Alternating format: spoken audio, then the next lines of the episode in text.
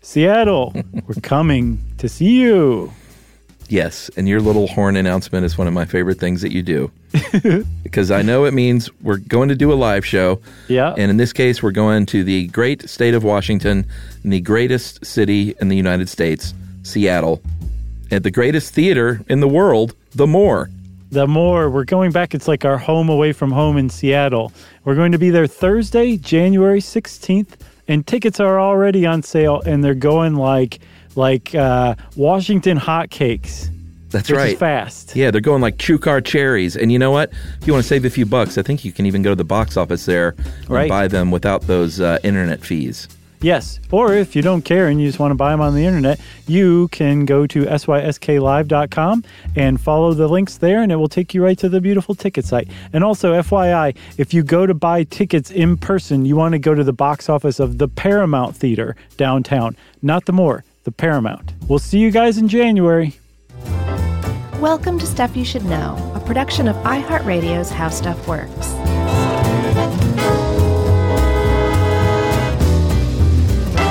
Hey, and welcome to the podcast. I'm Josh Clark. There's Charles W. Chuck Bryant. There's guest producer Andrew. This is stuff you should know. Let's get busy. I'm excited about this one. This was your um your pick. And Yeah. I was like, what is Chuck talking about? Were you really? And- yes. And then, Chuck, I happened to stumble upon, I don't know what I was looking for, but an email from somebody who sent like a Google Doc or something that's that was a list of, of episodes we said we should do. And people have sent those in before, but this Uh-huh. one was kind of condensed and that was on there. So I've Oh. I've stumbled upon your dirty little secret. I don't think that's where I got it. Oh, really? I don't think so, but maybe. Okay. Uh, I just know that I am um, always fascinated by not only New York City, but by the fact that New York City functions. With that many people and all that? Everything. It's just all amazing to me that that city functions with that many people, that many buildings. That like, I want to do an episode on uh, trash removal. Okay. I want to do one on Or the uh, mail. waste- on wastewater treatment. Yeah. Oh, yeah. Not just New York in general. That's though. been long brewing. Are you okay with that? Yeah. Just, just. I mean, we can mention New York or whatever. Big thanks to uh, Dave Roos, though, uh, one of our uh, great writers. Dave put this together, and it's really, really fascinating. Dave's just an amazing human. He's great. Mm-hmm. All of our writers are amazing for sure. Dave is great as well. He's one of a few select amazing people. Right. So um, the the reason why New York, why anybody would ask about New York's water, is because if you've ever interacted with a New Yorker, they talk about their water a lot. It's like kind of a thing in New York where they're like, our tap water is the best water in the country, and they have like a lot of um, stuff to back that up with, and so much so that that that they say this this water is actually the reason why our bagels and our pizza are so good. Yeah, I was. Uh, we were both just there for our final shows of the year at the Bell House. Thanks right. to people who came out. Yes, They were great, a lot of fun. Yes. And by the way, the guy that fell asleep on the front row on night number 2 Mm-hmm. I think it was night number two. I ha- I was walking down the street and he randomly passed by driving in a car, and rolled down his window and said, "Hey, man." He said, "Great show the other night." Right? And I I, was waiting for him to say, "Is that Freedom Rock?" And I said, "Thanks, dude." I was like, "Front row," and he was so excited that I remembered. That's And he said, cute. front row. And he drove on before I had a chance to say, "Uh, You fell asleep. He's like, I feel like I was there. Maybe I felt like a dream too. I don't know. But um, we were just there, and uh, there are many, many restaurants in New York where there will be like a water cooler or a place where you can help yourself to your own cup of water. And it will have a, a big sign on it that says New York City Tap Water in proud, all caps, underlined letters. Yeah, and and they mean like they're just getting water out of the tap, whereas in other cities, that's a dirty, shameful secret that people don't talk about. That's right. In New York, they proudly boast about it, and um, the, just the fact that New York or any New Yorker in the city gets water at all is pretty uh, spectacular. It's like you said, there's a lot of people, there's a lot of buildings, and something like more than a billion gallons of water flow into New York through the taps every day. Yeah. I said day with the D. Yes, it is the largest water system in the United States. Uh, people from all over the world, uh, government officials, fly in and take meetings with the New York City water people just to see, like, how have you done it? They're just agog. How could we do better? So, so that's impressive enough that a billion, more than a billion gallons of water is delivered every day to New Yorkers. Pretty great. But the idea that it, you can just drink it straight from the tap and it is 90% unfiltered, Yeah. that is a truly impressive feat. Yeah, and by 90% unfiltered, we mean 90% of the water is unfiltered and 10% is filtered. Right. And you might say, well, how can you just filter 90% of the water? Well, it comes from different places. That's right. So 90% of the water comes from two places, two watersheds that combined are called the Catskill Delaware watershed or water system, I think. Um, and then the other one from the Crow, Croton, I always want to say Croatoan, Yeah. but from the Croton Reservoir, that 10% is actually filtered. And we'll get into all of that. But 90% of New York's water is not, it doesn't go through a filtering process. And that makes New York one of only five major cities in the United States to get a waiver from the EPA that says your water is so deliciously pure and delightful that you don't need to filter it. Um, almost every other city has to have a filtering process before it gets delivered to taps. That's right. And the other four, naturally, Seattle, Portland, Oregon, San Francisco. Mhm. The one that's a bit of a surprise is Boston, Massachusetts. What? that's that's it, that's how surprising it is, Chuck. Yeah, that's right. So let's talk a little bit about the history of New York and their water. Because back in the day, we've always talked about how what a disgusting, uh, disease-ridden, poop and horse urine-ridden place New York City was. Yeah, like supposedly there was a good twelve inches of horse manure on the street at all times before they um, before they really started cleaning their place up. yeah, it's pretty bad. I think that was in the Wind Cries Typhoid Mary episode, which is a great one. Another great New York episode. Yeah. So if we're talking New Amsterdam, pre New York City, uh, they got water where you would think from ponds and natural springs, underwater springs, and they had a 48 acre pond. It's about 60 feet deep uh, in Tribeca, what is now Tribeca, called the the Collect, and also the Little Collect that was just uh, south of there, uh, and that name comes from uh, the Dutch word kolk, uh, which means small body of water. And the collect was where they got their water for a long time until the city let uh, some uh, tanners built a uh, tannery on Oh, the shores of the collect, Not smart New York. which ruined everything. Yeah, because it started to get polluted. They also were able to drill wells and stuff around places where people pooped and peed and then dumped their poop and pee. Um, it was a dirty, dirty place because this is pre germ theory, or at least around the time that germ theory was being developed and people didn't understand it.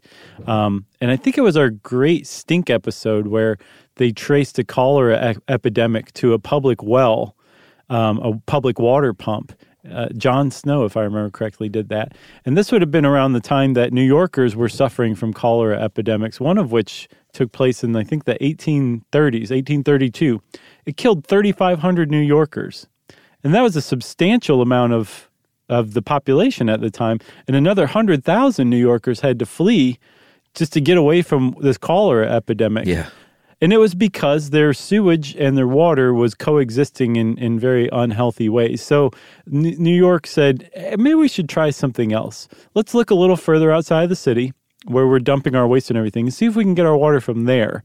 And they did. They built the Croton Reservoir. They dammed the river and a reservoir collected, and they said, now we have some beautiful, pure water. We will never need to do anything again to get our water. That's right. Uh, previous to that, though, in the 18th century, they had uh, these public pumps, like you were talking about, on street corners. About every four blocks or so, a big wooden pump where you would get your water from uh, underground, uh, underground streams and springs and stuff. Right. But there were only a few of these that actually delivered good water. A lot of it was really brackish and gross tasting. And uh, Americans and early European settlers obviously loved their tea. And so they marked this was almost like an early Yelp or whatever. They had these pumps that actually delivered the, like the two or three good pumps in the city that delivered good water, uh, labeled tea water pumps, Like it was good enough to use for tea? good enough to use for making good tea. Okay. And so they would go to these tea water pumps. You would have to buy the water. Um, the best one was apparently at uh, Chatham and Roosevelt. Uh, there was another in sort of what the Lower East Side is today that was a good tea water pump. And this worked out for a long time until uh, the uh, the collect and all this stuff. It started to sort of um, get nasty and stinky, and so they built a canal to channel that water into the river. Like we got to get rid of it and drain this thing. Right. So they build this canal, 40 feet wide. They channel it. Right after they finish it, this canal begins to sink. And in 1821, it got so bad, the smell was so bad, that they eventually just covered up the canal. And guess what that became? Think I don't know. Central Park. Canal Street. Oh, How about that? So stupid. I wasn't even the, in the right part of the city. That's all right. We've even done an episode on Central Park, and that wouldn't. Forget it. Yes, Canal Street, obviously. That's where Canal Street came from. There was literally a canal and then eventually an underground sewage system under running under Canal Street. Right. Uh, and there's another great. cool little tidbit. If you want like your little New York history, if you like to walk around on subways and tell people about cool things, Yeah. um, one of the first public reservoirs in the city was dug by Aaron Burr and his Manhattan Company, and that didn't work out. They transported it through wooden logs as pipes buried beneath the city. Somebody found um, a piece of that wooden log. It's in one of the museums up there now. Oh no way! Yeah. That is very cool. Uh, but the water didn't taste great, and it didn't work out for Aaron Burr. So he uh, chain he still kept the Manhattan Company, but he got into banking, and the Manhattan Company became Chase Manhattan Bank. I saw somewhere that he, that was his aim all along. That the water thing was just basically a fleece to raise money to found. Oh, really? bank, and that that's why the the water was so shoddy and the delivery was so shoddy. Oh. But what they were selling was so bad. Supposedly the horses wouldn't even drink it. So it was a scam. It was basically a scam. Aaron Burr was not the greatest historical American. Shot Alexander Hamilton. I know that, that's enough right there. Right, and then also scammed a bunch of people out of their their um, water investment. That's right. Because I mean, if you want to invest in a bank, you want to invest in a bank. If you want to invest in a water outfit, you want to invest in a water outfit. you want people to be above the boards with stuff like that. That's right. Above the I'm hollow sorry, logs. that's, that's my tirade. So you mentioned the Croton Dam and the Croton Reservoir. I want to say Croatoan as well. yeah, uh, that became and that aqueduct became operational, and things were okay. But then a tragedy struck with the Great Fire of 1835. yes. Which actually, I guess that the Great Fire took place right before the reservoir was opened, which is why the Great Oh, Fire yeah, was so true. bad. Yeah. So in 1835, uh, in uh, on a night in December, a warehouse caught fire, and it just leveled Lower Manhattan, like just destroyed something like um, 17 city blocks, 50 acres of the most densely populated part of New York at the time, and um, luckily only two people died. Two is two too many, but considering that it was 17 city blocks that got reduced to ash, that's not bad actually. Especially considering that the way that they ended up fighting this fire was by setting buildings on the perimeter on fire because they didn't have the amount of water that they needed. Yeah, uh, that the reason for that it was just sort of really bad luck. There were two smaller fires mm-hmm. that drained our uh, our like I'm a New Yorker. Listen to me. You're an honorary New Yorker, I would guess. it drained the cisterns, the reserve cisterns that they had. And because of those two smaller fires, they didn't have enough to fight the Great Fire. Mm-hmm. And the long and short of all of this is New York said, we got to really speed up this Croton Reservoir work. And they did. And so the Croton Reservoir was um, brought online in the middle of the 19th century, and they had a big old parade and everything. Um, and it, it delivered something like 90 million gallons of delicious pure water to New York um, in the in the middle of the 19th century. It was a really big deal, and it worked really well for a very long time. But um, there was also they built the Murray Hill Reservoir. So the the the Croton Reservoir would be where the water collected upstate, and then they built an aqueduct system, which is still around in parts today, an elevated aqueduct to what's called the Murray Hill Reservoir, which is a four acre above ground swimming pool, Yeah. basically. It's pretty cool if you look at pictures. Yeah. Yeah, it, it, it was like a real um, spot in the city while it was around. I think something till uh, when 1842 to 1900 it was around, and people used to take strolls around it and make paintings of it and that kind of thing. And it is where the New York Public Library is now today, where the Ghostbusters did some of their early work. That's right. right but the, the the it worked really well for for you know the time but then as new york grew and grew and grew it became very painfully obvious yet again that new york had outgrown its water supply Yeah, they needed more water. 90 million gallons a day wasn't enough. Uh, and then what made matters worse was uh, in 1898, New York City officially made it a declaration that we are now not just lower Manhattan. Of course, they didn't call it lower Manhattan at the time. right That was just sort of where the city ended. they called it manhattan yeah, Manhattan. i saw that episode by the way it was one of the better ones ever Uh, which one? Of uh think of what we do in the dark Oh, that's right. where they go to party in manhattan Manhattan. yeah Um, what we do in the shadows? yeah yeah yeah, Yeah. Um, i'm so stupid That's all right. The five boroughs were included in 1898 officially. So New York um, and the water needed to get to the people was officially uh, grown to more than 3 million people by the time the 20th, 20th century turned. Right, which is just precious today. Three million New Yorkers. Oh my gosh, I what know. will they do? So they started to look upstate again because they had hit upon like a pretty good idea. The city is is a cesspool. Um, we need our water from outside of the cesspool, and they started looking upstate. So this time they looked up to the Catskills, and they found two watersheds, which we did an episode on watersheds that I would love to forget, but it, it came up just now. Oh, I thought it was um, good, no? Oh man, it was horrendous. Was it? Yes, I thought it was terrible and boring. January 2017? I don't remember when it came out. Like I said, I tried to forget that it ever happened. I thought it was pretty good. But anyway, so a watershed is basically a specific topographical air area where rain, snow, whatever precipitation falls down into this area and is delivered to a specific creek, river, stream, something like that, that eventually em- empties into like a lake or a reservoir or something like that. So there's two watersheds, the Delaware and the Catskill watershed, that put together create something like um, 2,000 square miles of water catching goodness. and it delivers it to a number of different reservoirs. And that is now today where New York gets like 90% of its water. Yeah, so you know, obviously they had to dam up rivers uh, to create these reservoirs, and this all happened, you know, in the early 1900s, and then finally they were like, "Great, we've got all these reservoirs in the Catskills, but let me remind you, we're on the Lower East Side of Manhattan, surrounded by horse urine and a lot of it. and poop. We need our fresh water. How do we get it here? So in 1917, uh, the engineers of New York City completed the 92 mile Catskill Aqueduct, Yep. which is amazing. Uh, it's basically a big concrete tunnel that sends water uh, 92 miles from the Catskills down to New York. It's as wide as 30 feet in some places. Uh, it is not a, a tunnel the entire length, as we will see here in a minute, not a continuous tunnel. Right. I'm not sure what that means. What is it? Just like open at some no, point? there's there's parts of it that aren't technically a tunnel in that it's a covered trench. Like, Okay. they cut a trench and then they covered it back up, which I don't know how you do that, but That's it's not technically a tunnel like a, a circle or a tube. Interesting. And here is to me one of the facts of the show.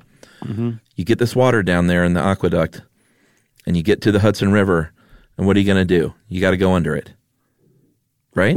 To me, it'd just be like just pump it in the Hudson and hope it comes out the other side.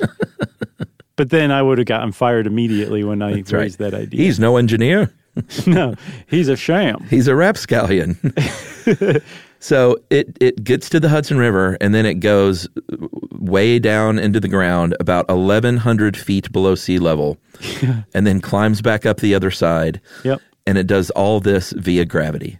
Yes, and it, it they did that not just to show off, but because they decided. I read this awesome. You know how I'm always like read the contemporary articles. Yeah. I read one from 1907 where they were talking about the construction of the aqueduct, and they said that the reason why they were going down that far is because they wanted to hit bedrock because it would be fissure free, meaning there would be no leakage and they could just pump the water through the hole that they bored in the bedrock. Well, they thought the bedrock was going to be about 500 feet down.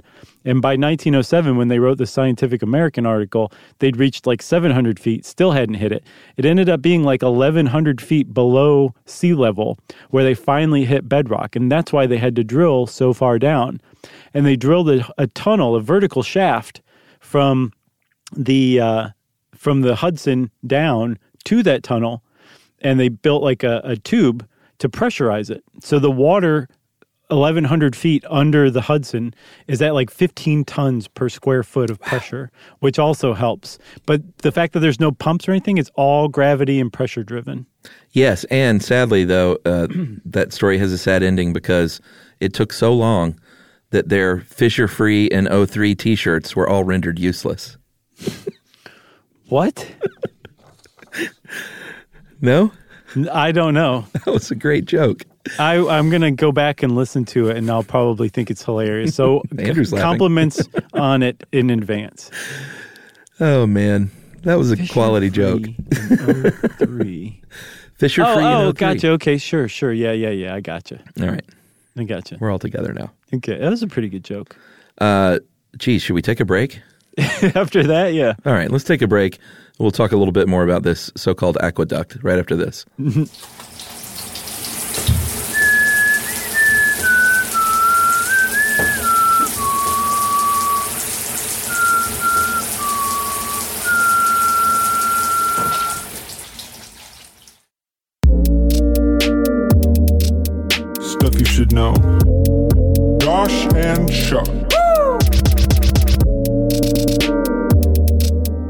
Stuff you should know.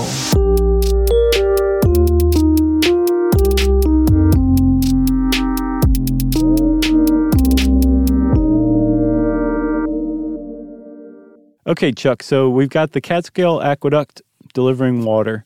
Um, there's another one too called the um, the Delaware Aqueduct, and this one actually is like a genuine tunnel. Yes, it's 85 miles, uh, completed in 44. Mm-hmm. I'm not going to make a T-shirt joke about that. and it, it is still the longest continuous tunnel in the world Hmm. uh, at 85 miles. And they did this all, you know, just this digging process is amazing in and of itself. Digging these tunnels and these trenches with steam shovels and pouring the the concrete tunnel. Which I, I was like, how do you do that? Even Yeah, you do the bottom half, let it set, and then you do the top half. and let that set. So they were like Charles Bronson in The Great Escape. They were digging tunnels. Yeah, I mean, we're talking like dynamite and stuff like that. Like they really did it the old school way to build these aqueducts, and they're still in use today. So much so that there's there's three tunnels. Tunnel number one and tunnel number two have been in operation since 1917 and 1936. Mm-hmm. They've never stopped operating. They've never been stopped up and drained and inspected in over 100 years for tunnel number one. Yeah, I think the current memo going around is I'm sure it's fine. well, so they're building tunnel number three. Yeah. And they decided to start building tunnel number three in 1954. They actually started in 1970. They are still not done with tunnel number three. It's amazing. Parts of it are online. And when it does fully come online, tunnel number three will have a capacity enough so that they can individually stop and drain and inspect and repair tunnel number one and then eventually tunnel number two. So that's the tunnel number three, yeah, tunnel, tunnel number three will, will save the other two. And it's good that they're doing it now. But I, I saw that it's going to be fully operational in 2021, they think. Oh wow! So Yep. we're almost there. Almost, man. Yeah, it's the uh, New York's longest running municipal project. Uh, Five billion dollar price tag so far, and counting, I guess. And then those three tunnels, or two and however many parts of three are working, deliver uh, 1.3 gallons of water a day through a network of mains and then individual pipes leading to apartments and homes and businesses and skyscrapers, and all of those pipes, if you total them up, uh, would lay out about 7,000 miles. That's pretty impressive. I would also like to point out that I think you meant 1.3 billion gallons. What'd I say? 1.3 gallons. Did I really? Which would be hilarious that they went to all this trouble, spent all this money, and uh, they're like, we can crank out Oh, 1.3 gallons What a happened? day, New York. Gather around and get your water. I was still thinking about my t shirt joke. Right? It Uh, was a good joke, man. And here's the, the kicker, too. Another great fact of the show only 5% of all of the city's water relies on pumps to get to th- its final destination, which means your tap. It's pretty awesome. Yeah, so that means that it can't break down. Yeah. Or if something does happen, they still have things like gravity to, to help things along. It's great. So um, the reason why the EPA gave New York a um, a waiver and said you don't have to filter the water coming from the Catskill and the Delaware watersheds is because Because Giuliani greased the palms of the EPA.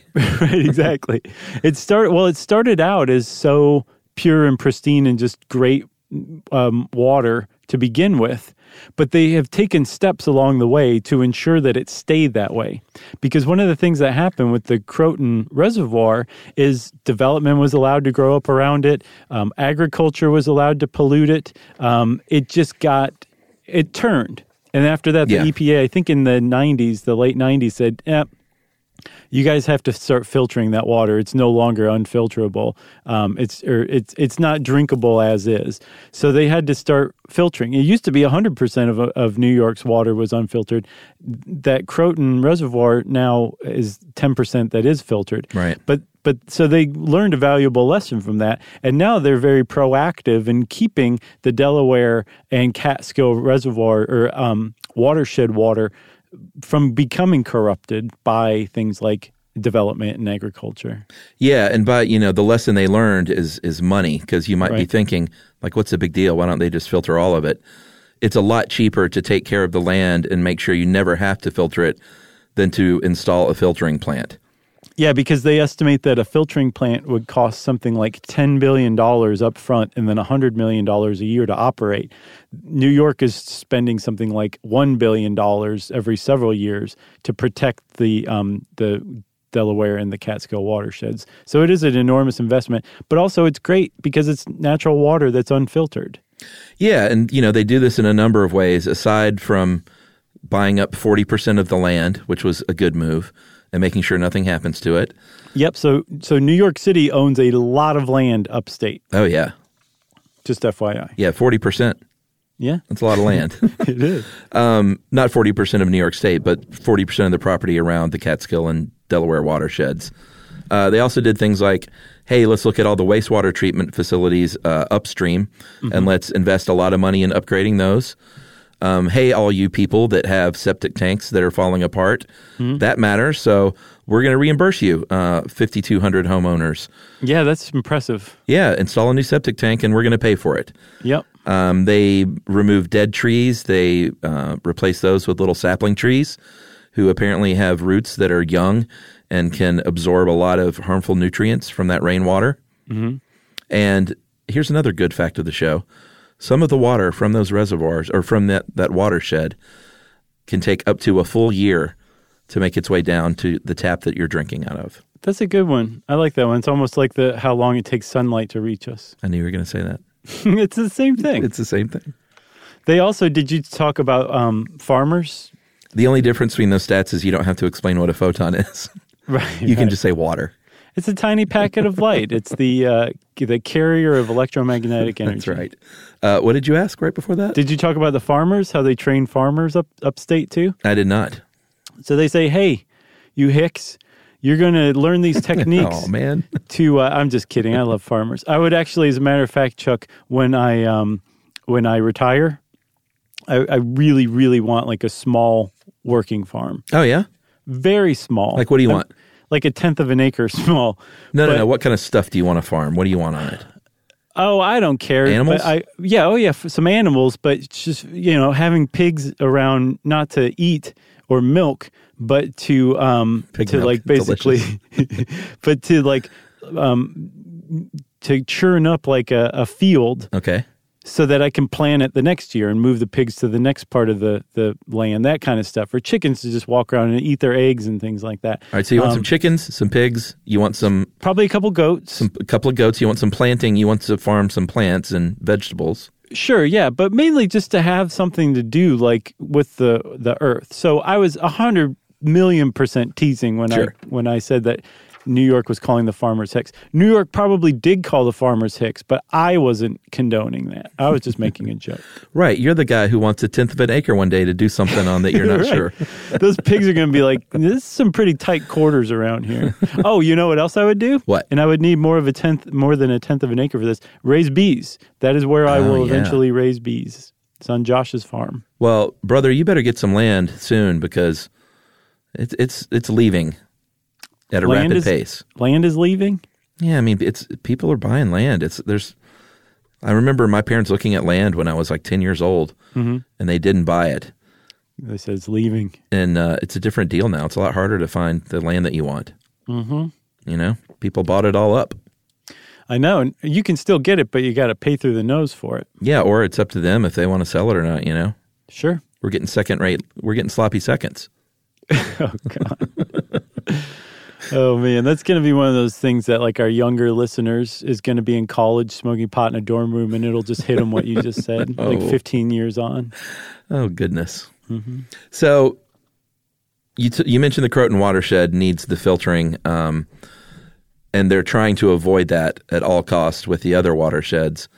But uh, the Croton water supply, when they built this filtering system, it cost three point two billion dollars, and it's under a golf course in New Jersey. which is so appropriate. That's where the tainted water is, under a golf course in Jersey. In Bedminster, perhaps. Sure, I don't know what that is, but it sounds right. Oh, some people will get that one. New York's like, hey, you Hicks, build a golf course over this. New York just calls everybody else Hicks, in That's my right. opinion. They do. When we fly in, they say, Welcome, Hicks. right. So, um, have we taken our second break yet? No, we probably should, though. This is a good time. Okay, we're going to take another break and we're going to come back and explain what New York does do to its water and whether or not it is a secret ingredient in bagels and pizza.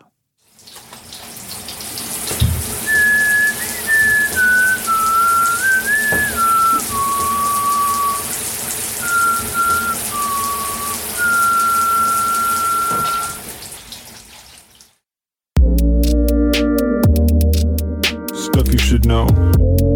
Josh and Chuck. Stuff you should know.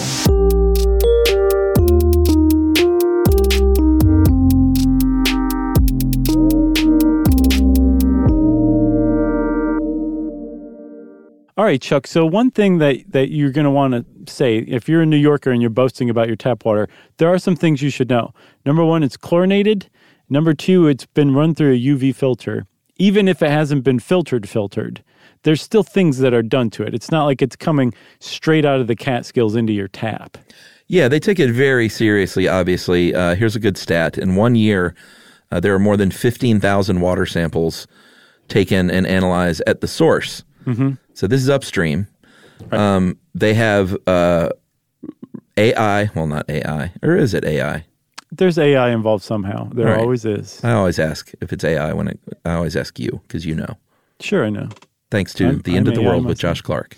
Oh, thanks for the plug. Still available on iTunes, the iHeart podcast app, or wherever you find your podcasts.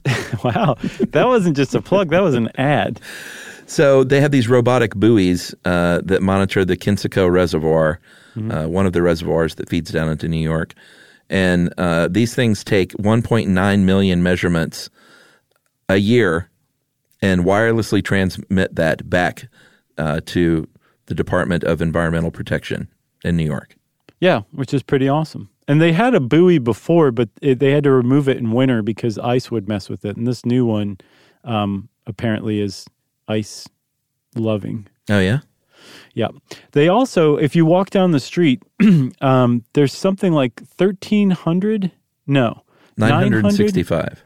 965 little gray boxes that if you could open up, you would find a little sink and a faucet, It's adorable. maybe a uh, a little sample size of L'Occitane soap, and that's a water sampling station. It says NYDEP, Department of Environmental Protection, and scientists walk up to these things, unlock them, and take samples and test for all sorts of different things to make sure that the uh, the water getting to New York is is good. yeah, it says more than that. Um, it says New York City Drinking Water Sampling Station on the front of it. Oh wow, they really They really spell it out. Yeah. It said Fisher Free in 03. stamped on there. Uh, so that you know they're testing. Uh, they take thirteen hundred water samples a month. I'm not sure if you said that, but they were uh, from these particular stations, and they do all kinds of tests. They're testing obviously for uh, turbidity, which is cloudiness, pH, chlorine, bacteria. Does it stink? Like all kinds of tests that they're doing. right. Um, and usually the New York City water is going to pass all these tests. Like it's there's not going to be a problem. This is just a extra little quality assurance that they're doing because by the time it reaches these testing stations, that's where it's going to the taps anyway. It's tapping into the tap water basically. That's right.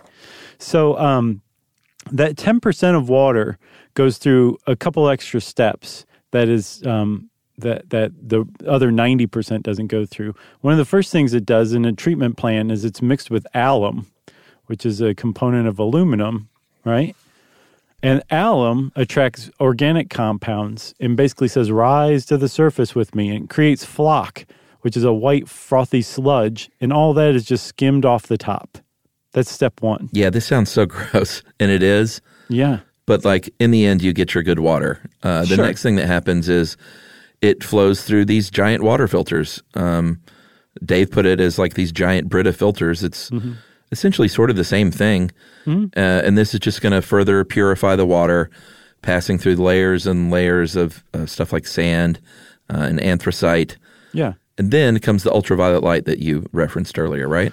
Yes, and 100% of New York's water is sent through a UV filter because UV filters are really good at disrupting reproduction of bacteria. Um, and so all water is zapped, but that 90% of water that's not filtered, that goes through a separate UV filtering plant that's built just for those. That's right. And that, that's where like a billion gallons of water a day are zapped with UV lights.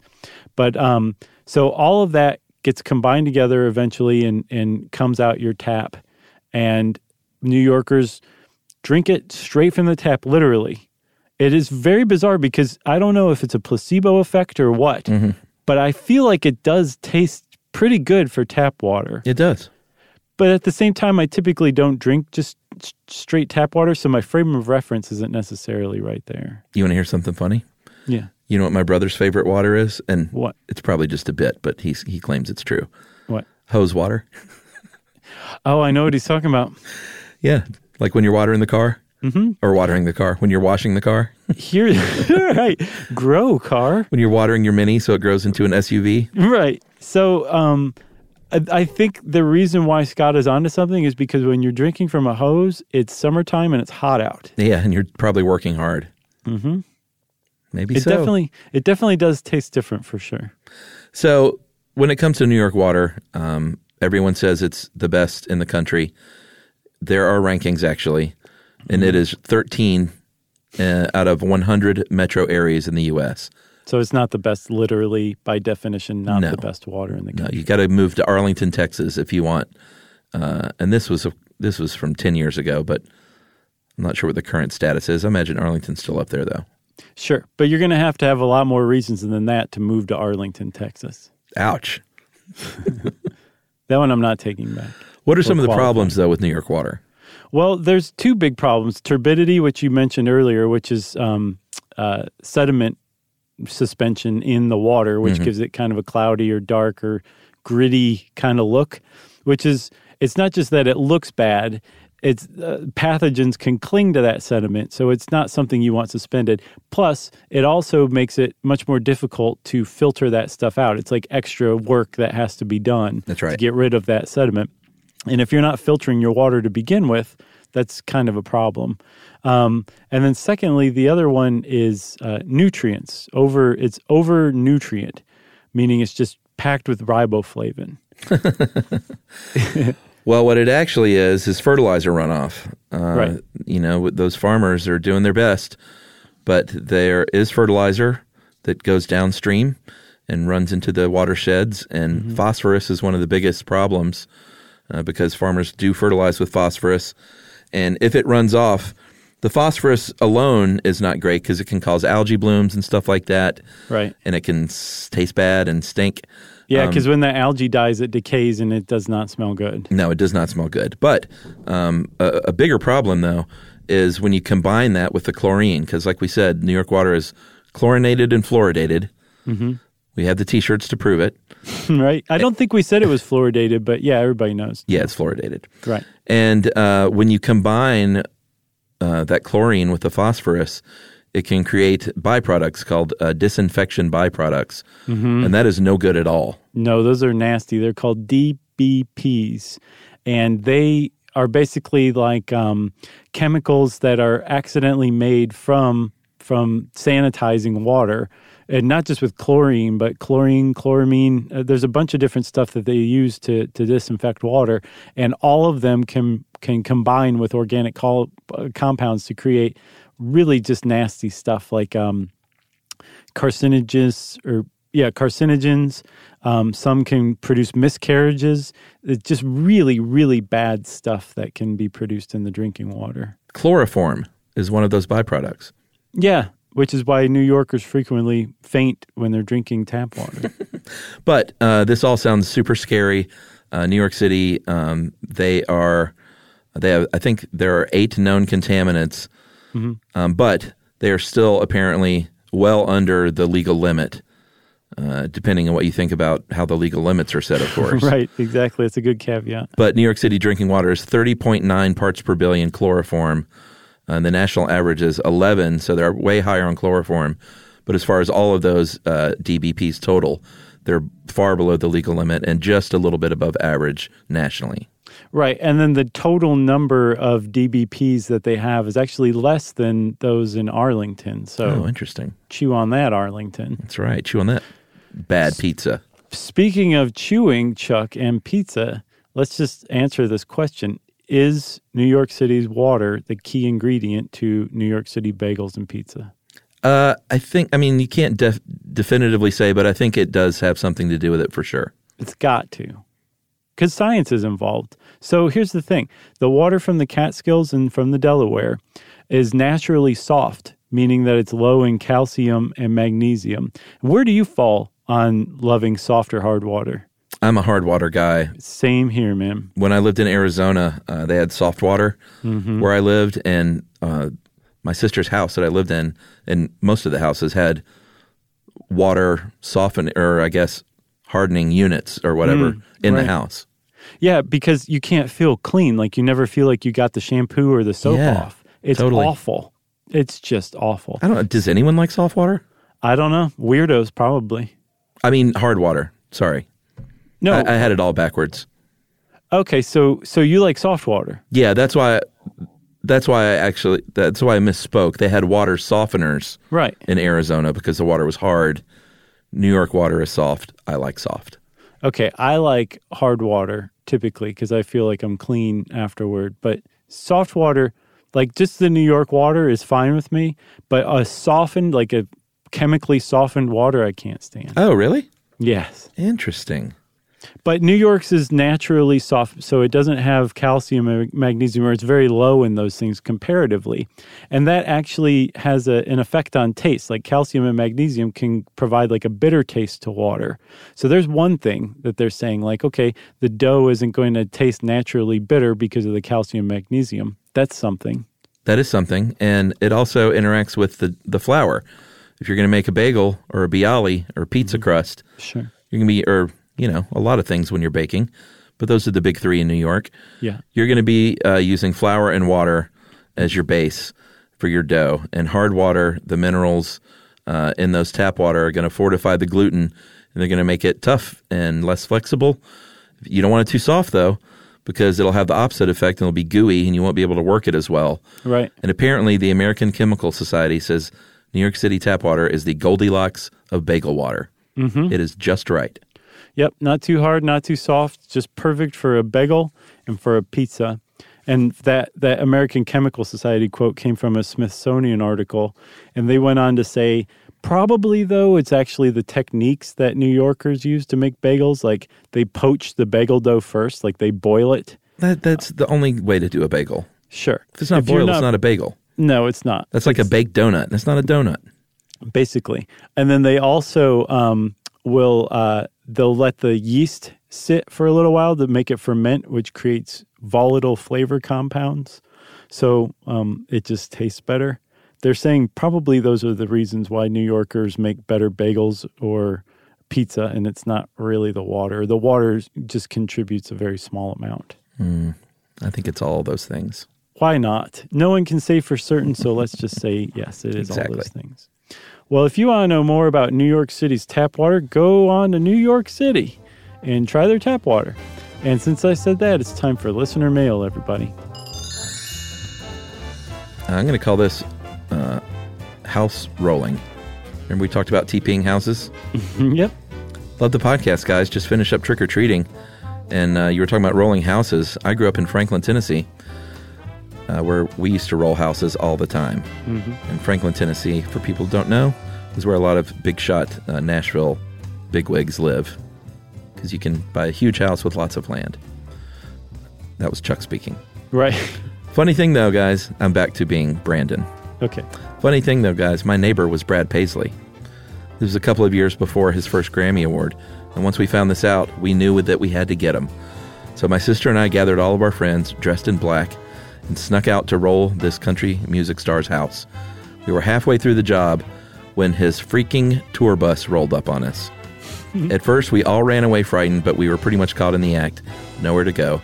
He got off the bus and was super nice about the whole thing, actually.